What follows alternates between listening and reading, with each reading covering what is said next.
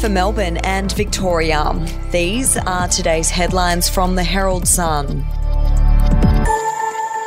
Football Australia has banned Melbourne Victory supporters from attending home A League games for the next month unless they are ticketed members.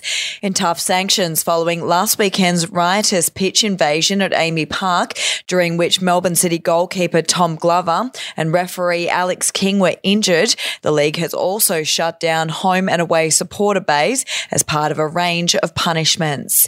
If you would like to read more on that story today, you can take out a subscription to the Herald Sun at heraldsun.com.au or download the app at your app store.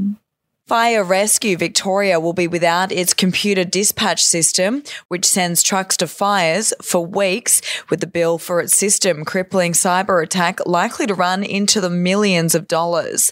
Nine days after it was hit by a ransomware attack, which blacked out its IT systems, FRV is still using pages, radios, and mobile phones to send firefighters to fires.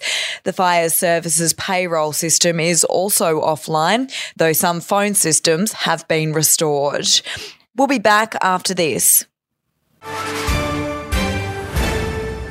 News doesn't have to be boring. The Brits have given Prince Harry a new nickname after yet another tell all interview. Oh, God, is it the Ginger Whinger? Let the team at news.com.au get you up to speed each day with their podcast, From the Newsroom. a couple were busted joining the Mile High Club. Well, I guess they can't fly Virgin anymore. Politics, sport, red carpets, royals. Get all the goss in just a few minutes. Follow From the Newsroom wherever you get your podcast from.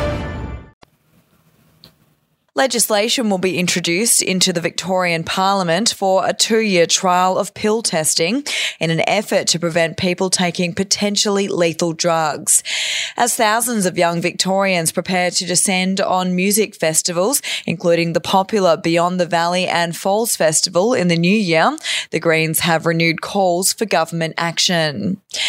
And health experts have urged an expansion of access to COVID antiviral medications as COVID cases and hospitalizations skyrocket. The call comes as the Saturday Herald Sun can reveal the use by date on thousands of doses of high cost COVID antiviral medications in a government stockpile have been doubled so they don't have to be tossed out. Those are your headlines from the Herald Sun. For updates and breaking news throughout the day, take out a subscription at heraldsun.com.au. We'll have another update for you tomorrow.